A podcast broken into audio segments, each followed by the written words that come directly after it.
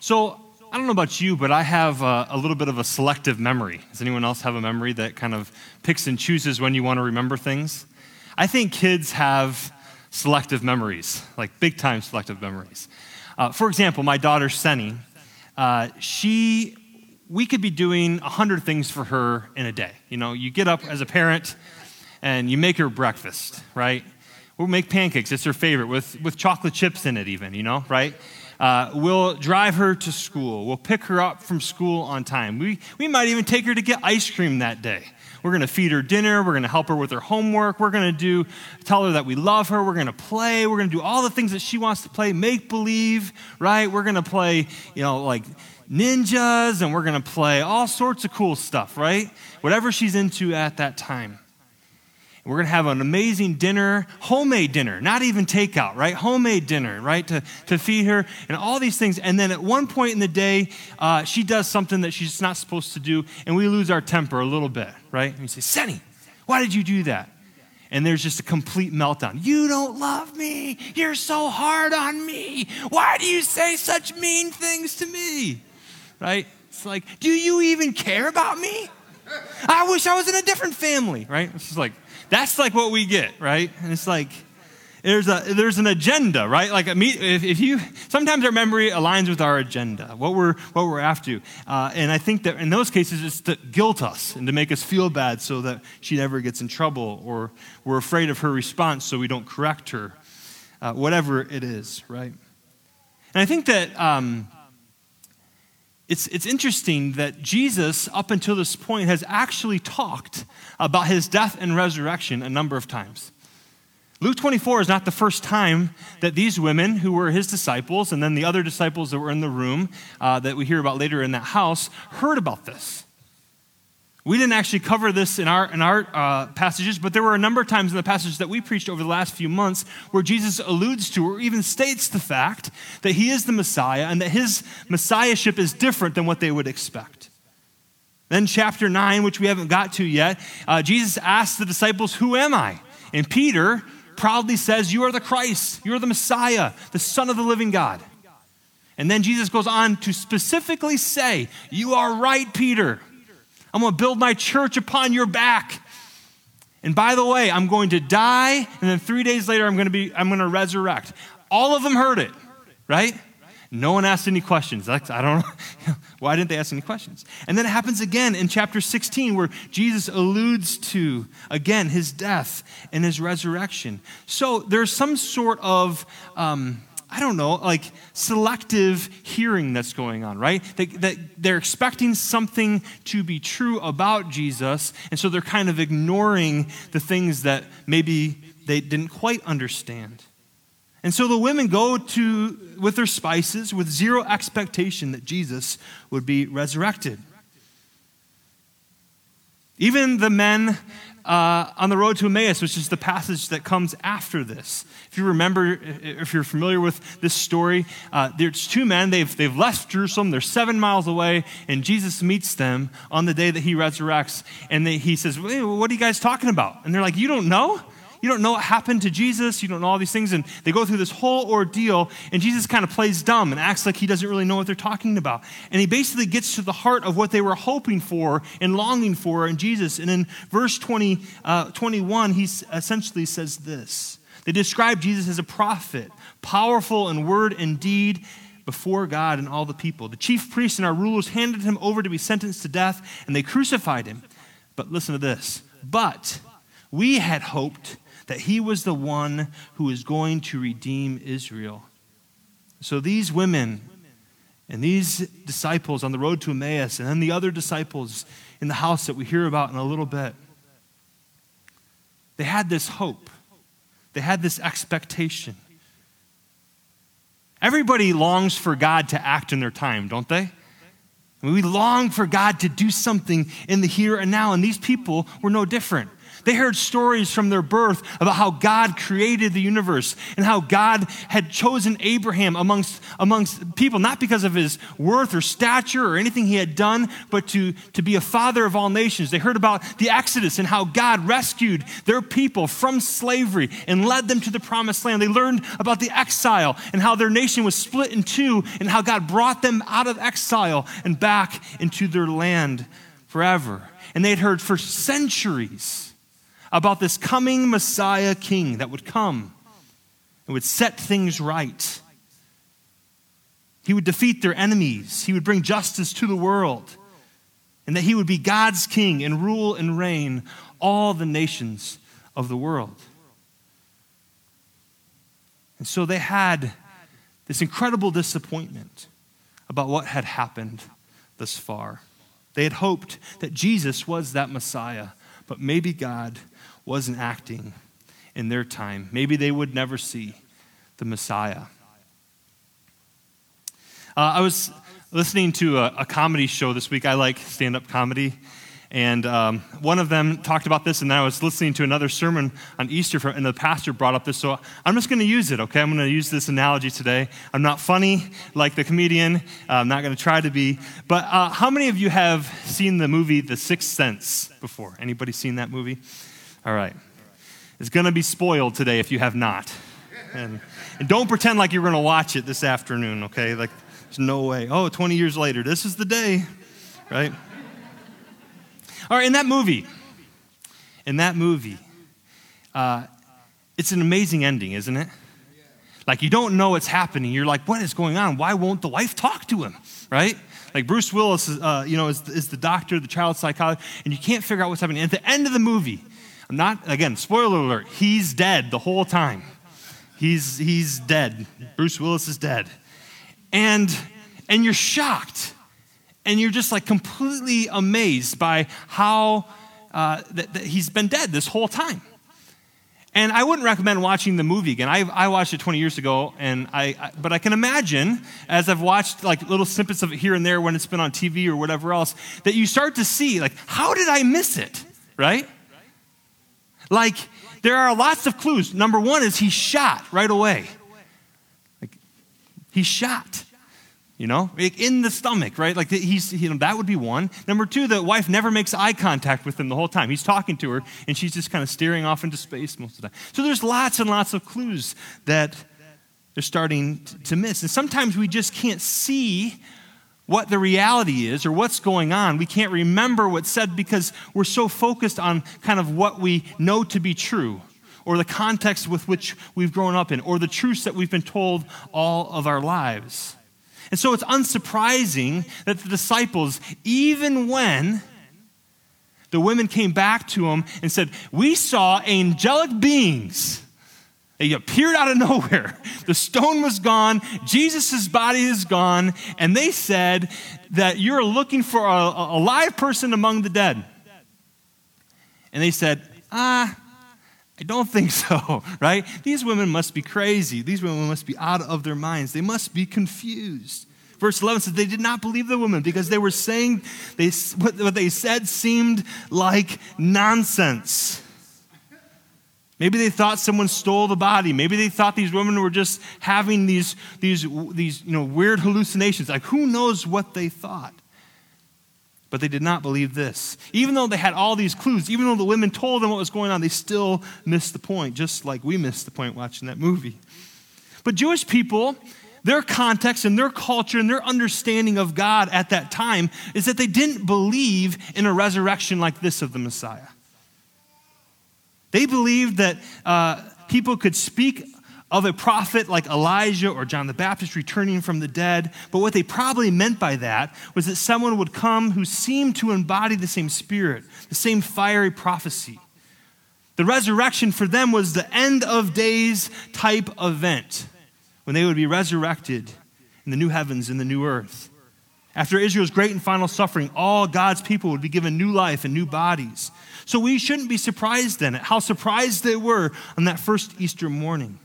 It wasn't just a lack of faith that had stopped them understanding what Jesus had said about his rising again, is that they simply had never dreamed that one single living person would be killed, dead, and then raised to a new sort of bodily life on the other side of the grave. And while the rest of the world just carried on as normal. I think that we have this picture of these first century disciples as sort of naive, like they would just believe anything. But I think that this narrative shows us very clearly that this was not something they just accepted. The second, even the angels told them, and the women are like, oh, that's interesting. You know, they weren't like, Jesus is risen, right? They're just kind of like, hmm, let's go tell the others, see what they think, right? This is not something they expected. This is not something they easily believed. And so we kind of see the way that the followers of Jesus responded. Now, how do you think people that were outside of that discipleship room of Jesus and that, that group would have taken all of this? I just want to use the Apostle Paul as an example in this situation. I think that the Apostle Paul would have been, and was, deeply offended by the cross and this claim of resurrection. He was completely offended by it. See, he understood the Messiah to be the anointed one, the chosen one, blessed by God, having the favor of God, someone that would please God. And here's Jesus, supposed to be the Messiah, who dies on a cross. Even the Romans knew that this was the lowest of the low. This is the worst that you could get. This is a, you know, a criminal's death, a false Messiah's death. And he knew that cursed is someone who was nailed to a tree in the way that Jesus was. The Messiah would be someone that was should be accompanied by God. But Jesus was cursed by God, abandoned by God. And he would probably think, What kind of idiot do you think I am to believe that the Messiah would die on a cross? So it's not surprising, it's completely unsurprising that he does not believe in the resurrection. The death for him of Jesus, straightforward, meant Jesus simply was not the Messiah. And it made Paul absolutely furious to the point that he started killing and jailing Christians who proclaimed this belief.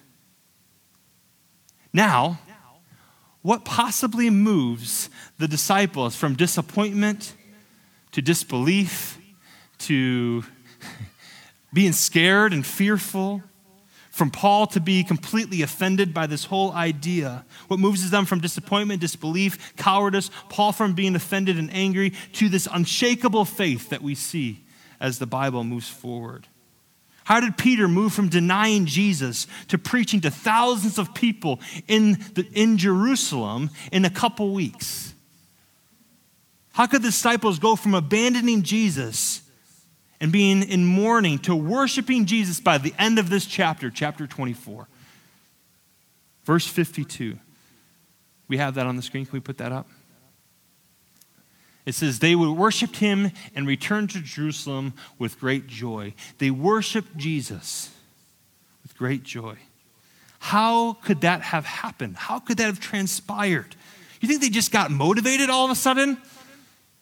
They went from being like, I, Jesus, you know, Paul wouldn't even say that he knew Jesus, to then being this person willing to give this whole picture of how Jesus fulfills, as an uneducated man, fulfills all of the Old Testament and it's all that they had longed for.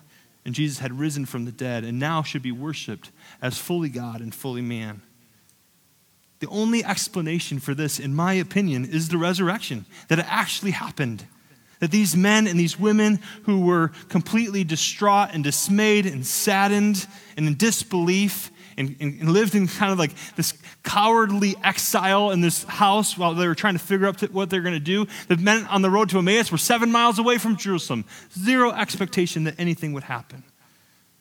But the resurrection is the answer of possibly what could have transpired for them to change their course. Because if Jesus is raised from the dead, then Jesus isn't cursed. Instead, God has vindicated him. It shows that if Jesus did resurrect from the dead, that God is actually pleased with Jesus, that he loves him, that he is he blesses him. And if God does love him and isn't pleased with him, then when he is cursed and abandoned, it is not for his own sin, but someone else's sin. Uh, one of the men on the road to Emmaus was named Cleopas. And Jesus takes him and the other disciple, and he goes through it all. Verse 25 says this and following. And he said to them, How foolish you are, and how slow to believe all that the prophets have spoken. Did not the Messiah have to suffer these things and then enter into his glory? Verse 27 says, And beginning with Moses and all the prophets, Jesus explained to them what was said in all the scriptures concerning him. And then again, when he gets with all the other disciples, uh, they're eating fish. And he says to them in verse 44 with more of the disciples, Jesus has fulfilled all that was spoken to him in the law of Moses, the prophets, and the Psalms. So essentially, Jesus explains to them how all the things that they've missed in the scriptures thus far, and how all this makes sense, and how all of this was promised, and how if they just could look beyond themselves, they could have seen it all along. In the same way that if you watch The Sixth Sense again, you would see it all along. D.A. Carson, in his book about the love of God, takes a, a, a, moment to imagine what Paul might have been doing after seeing the resurrected Jesus on the road to Damascus and being blind for three days. Can you imagine? Like, think about that. Like, he's, Paul is on his way to persecute Christians, and all of a sudden he meets the resur- resurrected Jesus and he's blind. Here's this man that's completely certain about what he thinks about Jesus, so much so that he's willing to persecute others. And that's a pretty that's being pretty certain, right? And he's blind and he's just sitting there and he probably thinking, I wonder if I'm gonna get my sight back. Like I wonder what's gonna happen here. But he also probably started to evaluate things, right? And Paul knew his Bible like none of us know our Bibles. And he probably started to recall and to think about these things. And this is my summary of what Dr. Carson says. He says, maybe he thinks of Isaiah. In the first portion of the book, the Messiah is a great king. In the second half of the book, he's a suffering servant. Could they be the same person? Because Jewish people always separated them. Maybe he considered the sacrificial system that he had grown up observing and the temple and he starts thinking about the whole thing. Did the blood of goats and lambs and bulls completely atone for sin? Or what if that system was pointing to something? If it was pointing towards Jesus? What does that mean, right? Like these are thoughts he's coming into his mind for the first time. He's reinterpreting and re understanding everything that he had missed before. Maybe he considered Ezekiel and Jeremiah, who pointed to a new covenant and writing the law on hearts.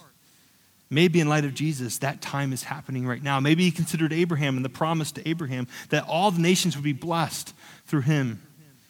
What if the death and resurrection of Jesus would provide a way for all of the nations on earth to be blessed? See, once he understood the cross and the resurrection, it all made sense to Paul.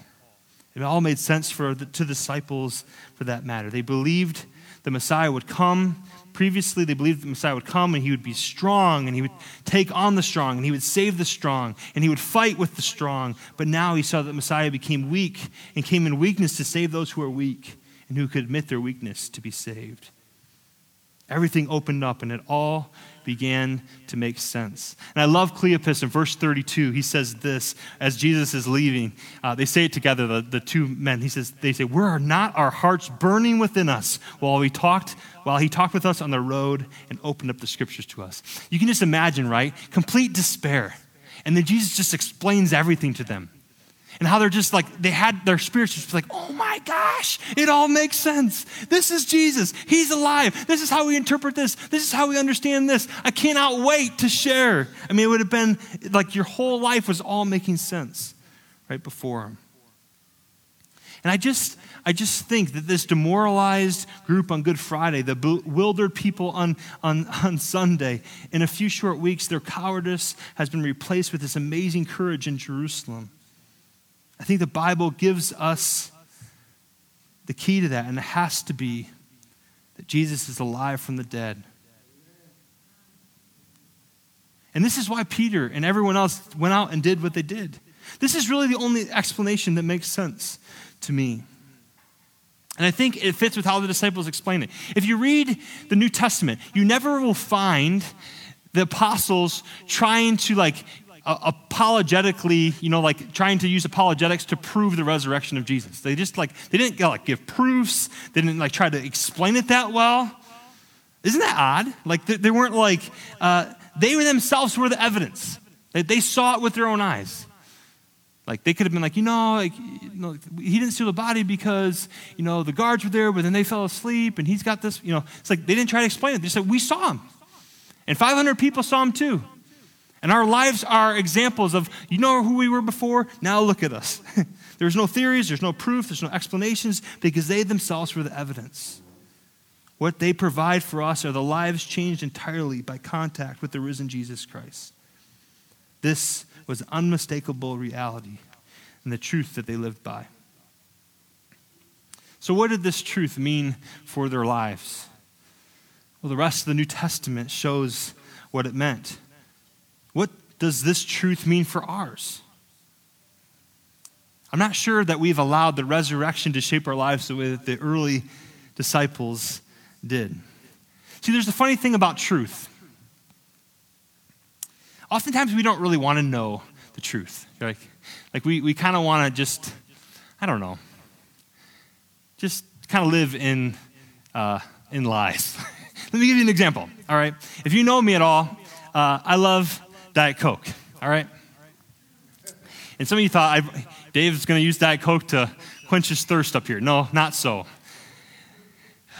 I love Diet Coke. It tastes so good, okay? Let's just admit it. Let's just admit it, all right? It tastes so good. It's sweet, it's got this great carbonation in it, and uh, it's delicious, right? Especially from McDonald's. I don't know, does anyone know why it's so much better at McDonald's than in this can right here. I've heard it's something to do with the water, but there's no water in Diet Coke, right? There's no water. Let's be honest about that, right? Um, a number of times, Sarah, my wife, has said, Why don't you look at what's in that Diet Coke? Why don't you like check out the ingredients? And I said, I, I just want to be real clear with you, Sarah. This says no sugar and no calories. I don't want to know anything else. I don't want to know what's in this Coke. I want to go on believing that no sugar and no calories means that my body is going to be just fine drinking this for the rest of my life.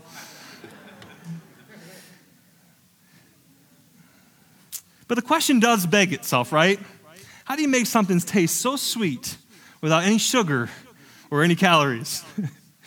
Again, I don't really want to know. I would prefer ignorance and to live in my ignorance because I don't want to be confronted with the fact that this Diet Coke is actually killing me. It really is. And the reality is, it came like right to my face over Christmas because I drink a lot of Diet Coke and I started getting headaches. And I started getting like really, really bad headaches. And I went to the doctor and they said, You have extremely high blood pressure. Tell us about your diet. And I said, Well, you know, once in a while I have some sugar. Well, what kind of drinks do you have? Ah, uh, Diet Coke. Well, that's one thing. That's something that could cause you all sorts of problems with high blood pressure. No, they said hereditary, like it's hereditary, right? It's also it's got some other things too, but this is not helping, essentially, is what they're saying. And this is what I find with truth is that even um, if I don't accept the truth, it doesn't change the reality that it is true and the ramifications for my life, right? I can ignore, I can pretend that there's no sugar and no calories in this, and deep down inside, uh, even if I won't admit it, maybe not deep down inside, it's still bad for me because it's true whether I admit it or not. And I think that most people's belief systems are based upon desires and not truth. When I meet with people, um, sometimes you hear them say, um, I refuse to believe in a God that would ask me to do this. And you're like, You refuse? I refuse to believe in a God that would judge me. I refuse to believe in a God that would allow me to suffer. And it's like, really? Like you you refuse? Like, what if it's tr- like it's true whether you believe it or not, right? Like either either God would allow you to suffer or, or he wouldn't. Like it's just true or not true, right? And I think our culture is a lot more about um, likes and dislikes when it comes to truth. But Paul, um, you know, he hated and was offended by Christianity and the gospel. Um, And the idea that he no longer needed the temple and that he no longer needed the sacrificial system, uh, all that he knew and loved. But when he saw Jesus, even though he was very, probably very difficult for him, it didn't matter. He wanted the truth. And Christianity is sort of, I don't know, unique in that way, is that it kind of all hinges on this event, doesn't it? It all hinges on the resurrection. Because if it is true, then it really should change everything. And if it's not, then we just go on about our days, right? Let's eat some good food and drink as much Diet Coke as we want. Well, we can do that either way, I guess, but Christianity is, is sort of annoying. It's like an irritating religion uh, compared to some of the other ones because. Uh, because a lot of times when you're trying to decide what you believe about a religion, you, you have to like, you, you read about it and you decide if you like it or you don't like it. Does that make sense? Like, like if you're going to study Buddhism, you kind of, you read about Buddhism and you're like, okay, I like this, so I'm going to practice this or I'm going to do this. But Christianity uh, is about an event, and it's about a person in Jesus Christ. It doesn't depend on if you like it or not. It's true or it's not true. This is why when people say, I could never become a Christian, you might ask them why. And they say, I find parts of the Bible offensive. Uh, I couldn't believe what it said about money, or I couldn't believe what it said about sex, or I can't believe what it said about whatever, right? I can't believe what it says about forgiveness. But because you find things in the Bible that are offensive, that in no way determines whether or not Jesus rose from the dead or didn't. and so I think it's really healthy for us to have a starting place that has to do with Jesus and maybe just put aside some of the moral decisions first, right? The things that offend you, put those to the side at first, and you need to determine if you're here today and you're questioning whether or not you believe in Christianity, it's not so much whether you like what Jesus says about money, it has to do with whether Jesus resurrected from the dead. And this is the way that Paul frames it. This is the way that all the writers and Christians, uh, and, and really one of the, some of the greatest scholars that have ever existed that are Christians, they usually start with the resurrection because this hinges upon this. Paul was different than us. The truth came to him in the resurrection Jesus, and it changed everything for him. The resurrection is the only way, in my opinion, that Paul and the others could have made this radical shift in just a couple weeks. And the resurrection actually happening is the only way that the culture of that time could have changed so, so quickly. Typically, when you study like philosophical shifts in our cultures about what people believe, it takes a long time. What happens is usually people believe in a certain set of principles, right? And then there's this outlier. There's this one person that's really radical, and they write all these radical things, and everybody attacks them. And they say, That's a terrible idea. You're stupid. You're dumb. You're, you know, you're this. And they give you all sorts of names and labels and all this crazy stuff. And what happens is, is that some people say, Yeah, I don't agree with that. But a couple of things that they said make sense.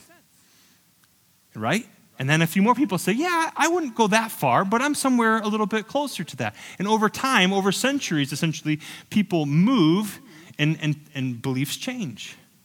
But for the Christians, everything that they had been taught, everything that they inherited, everything that they were taught to believe about God and the world and the scriptures was radically changed because of the resurrection. And not only that, but culture changed. Christianity, within just a couple hundred years, to become the dominant force of the empire over Greek philosophy, over all these other beautiful philosophies that you may study in, in, in, in debates. Like, how did that happen? How did that change? It changed in a way that no, has no other time in history. The Jewish people were the last people on earth to believe that a human being could be God. And within an, a few days after Jesus' death, they started worshiping a man, a, a God man. Remember, they couldn't even say the name Yahweh in the Old Testament. Something must have shattered their paradigm. See, the resurrection is not some symbolic action, it's a paradigm shattering reality in the world. And to them, it was a fact, and it changed everything for them. So maybe you're here today and you're a Christian and you're good on the resurrection. Maybe some of you are doubting, uh, maybe some of you are frustrated. Uh, and I just would say today, I understand there's a lot to be frustrated about, there's a lot to be angry about, there's a lot of things to doubt about. I'm with you. But if the resurrection is true, what does that mean for our lives? It really is good news. It's not just a fact, it's not just true, it really is good. It really is beautiful. See, the disciples were disoriented about the death and the resurrection of Jesus, but the truth of the resurrection allowed their expectations and their narratives to be redrawn. It moved them from fear to courage, from disappointment to joy, from offense to hope. It reinterpreted their lives and how they viewed Scripture and how they interpreted culture instead of the other way around. They knew that Jesus was good and merciful and loving, and they came to understand that the, what the resur- resurrection meant that it was our, everything is ours in Christ. And so, just like for an example, think about what the resurrection means for those of you that are in a difficult marriage right now.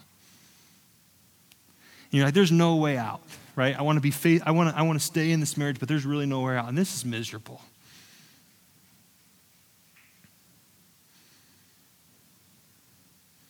The resurrection says you will miss nothing because this isn't the end of that. There's a wedding feast in heaven, and it's yours.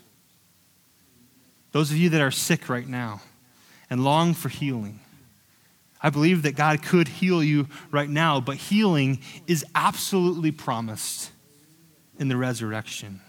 It's yours in Jesus.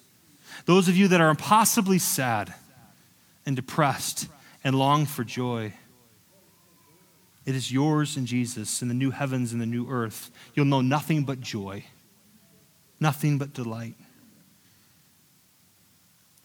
I don't believe anyone else is offering you that type of hope. You will miss nothing. It's all coming in the future, and it will all be unimaginably wonderful.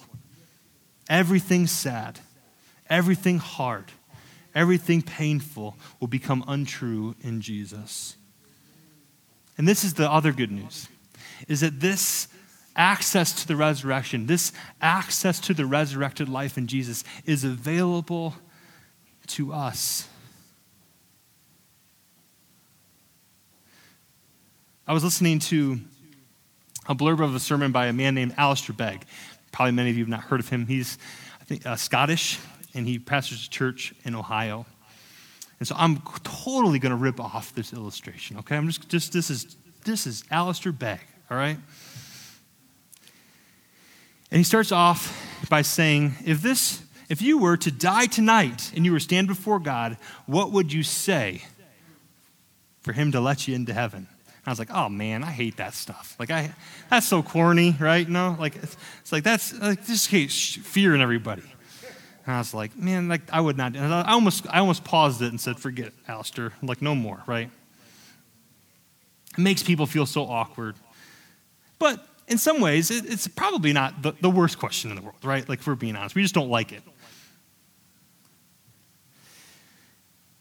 So, uh, um, So he says, um, if you answer that question in the first person, then you totally missed it. Most religions, you'd walk before God, whatever God you believe in, you say, because I did this, because I believed, because I've had faith, because I was a good person, because I stood up for what was right, because I have this, because I've done that. But because of the cross and the resurrection, only in Christianity is that question answered in the third question, the third person, because he, because Jesus. And I want to think about the thief on the cross. You ever thought about the thief on the cross that, that trusts in Jesus at the very end? Imagine him showing up in front in, uh, to heaven, right? In the paradise, as it says in the passage. This man that's just been crucified for his actions in the world. A few minutes before, he's probably mocking Jesus with his friend.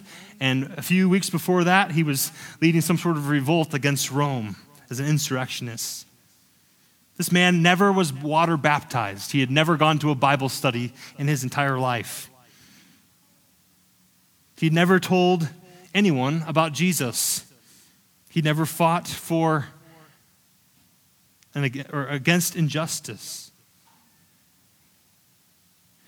And they might say, uh, How did you make it? Why are you here? And he'd be like, I don't know. uh, what do you mean you don't know? They'd say. Excuse me, I'm going to go get somebody else, like a supervisor, and bring them over here, right? Supervisor comes and says, You are, are, are you clear on the doctrine of justification by faith alone, without works? And he says, I've never heard of that. What about Scripture? Do you believe in it? Do you believe in every last word of it? Um, I don't know. It's a little confused by that questioning. And so maybe they just say, okay, on what basis can you be here? And he might just say, the man on the middle cross said I could come. That's it. The cross and the resurrection declares that forgiveness and salvation are yours because Jesus died for your sins and my sin and conquered the grave. Jesus is just saying, Will you take the gift? You don't have to do anything to deserve it or earn it, but that you're going to have something unimaginably wonderful in your future in store because of the truth of the resurrection and what Jesus did on the cross for your sin. Everything sad will become untrue, that everything is yours in Christ. So why don't we be people that said the guy in the middle of the middle cross said we could come.